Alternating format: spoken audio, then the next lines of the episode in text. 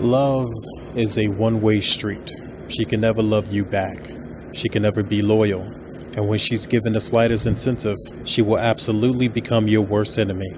Financial gain is her only concern, and it doesn't matter to her who she has to steal it from.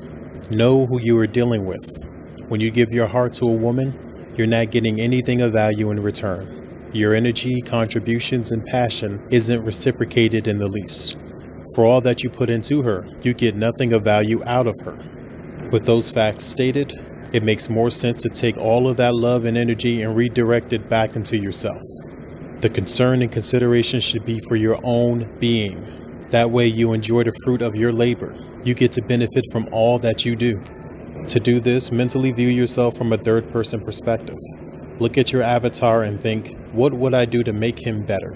And make certain that you abide by your definition of what better is.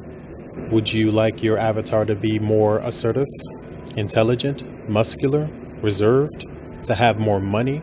Once you come up with the traits that you want your avatar to have, take a moment out of your busy life and figure out what you need to do to get this. It might help to write it down. Now, all you need to do is create a daily checklist to follow in order to accomplish these goals.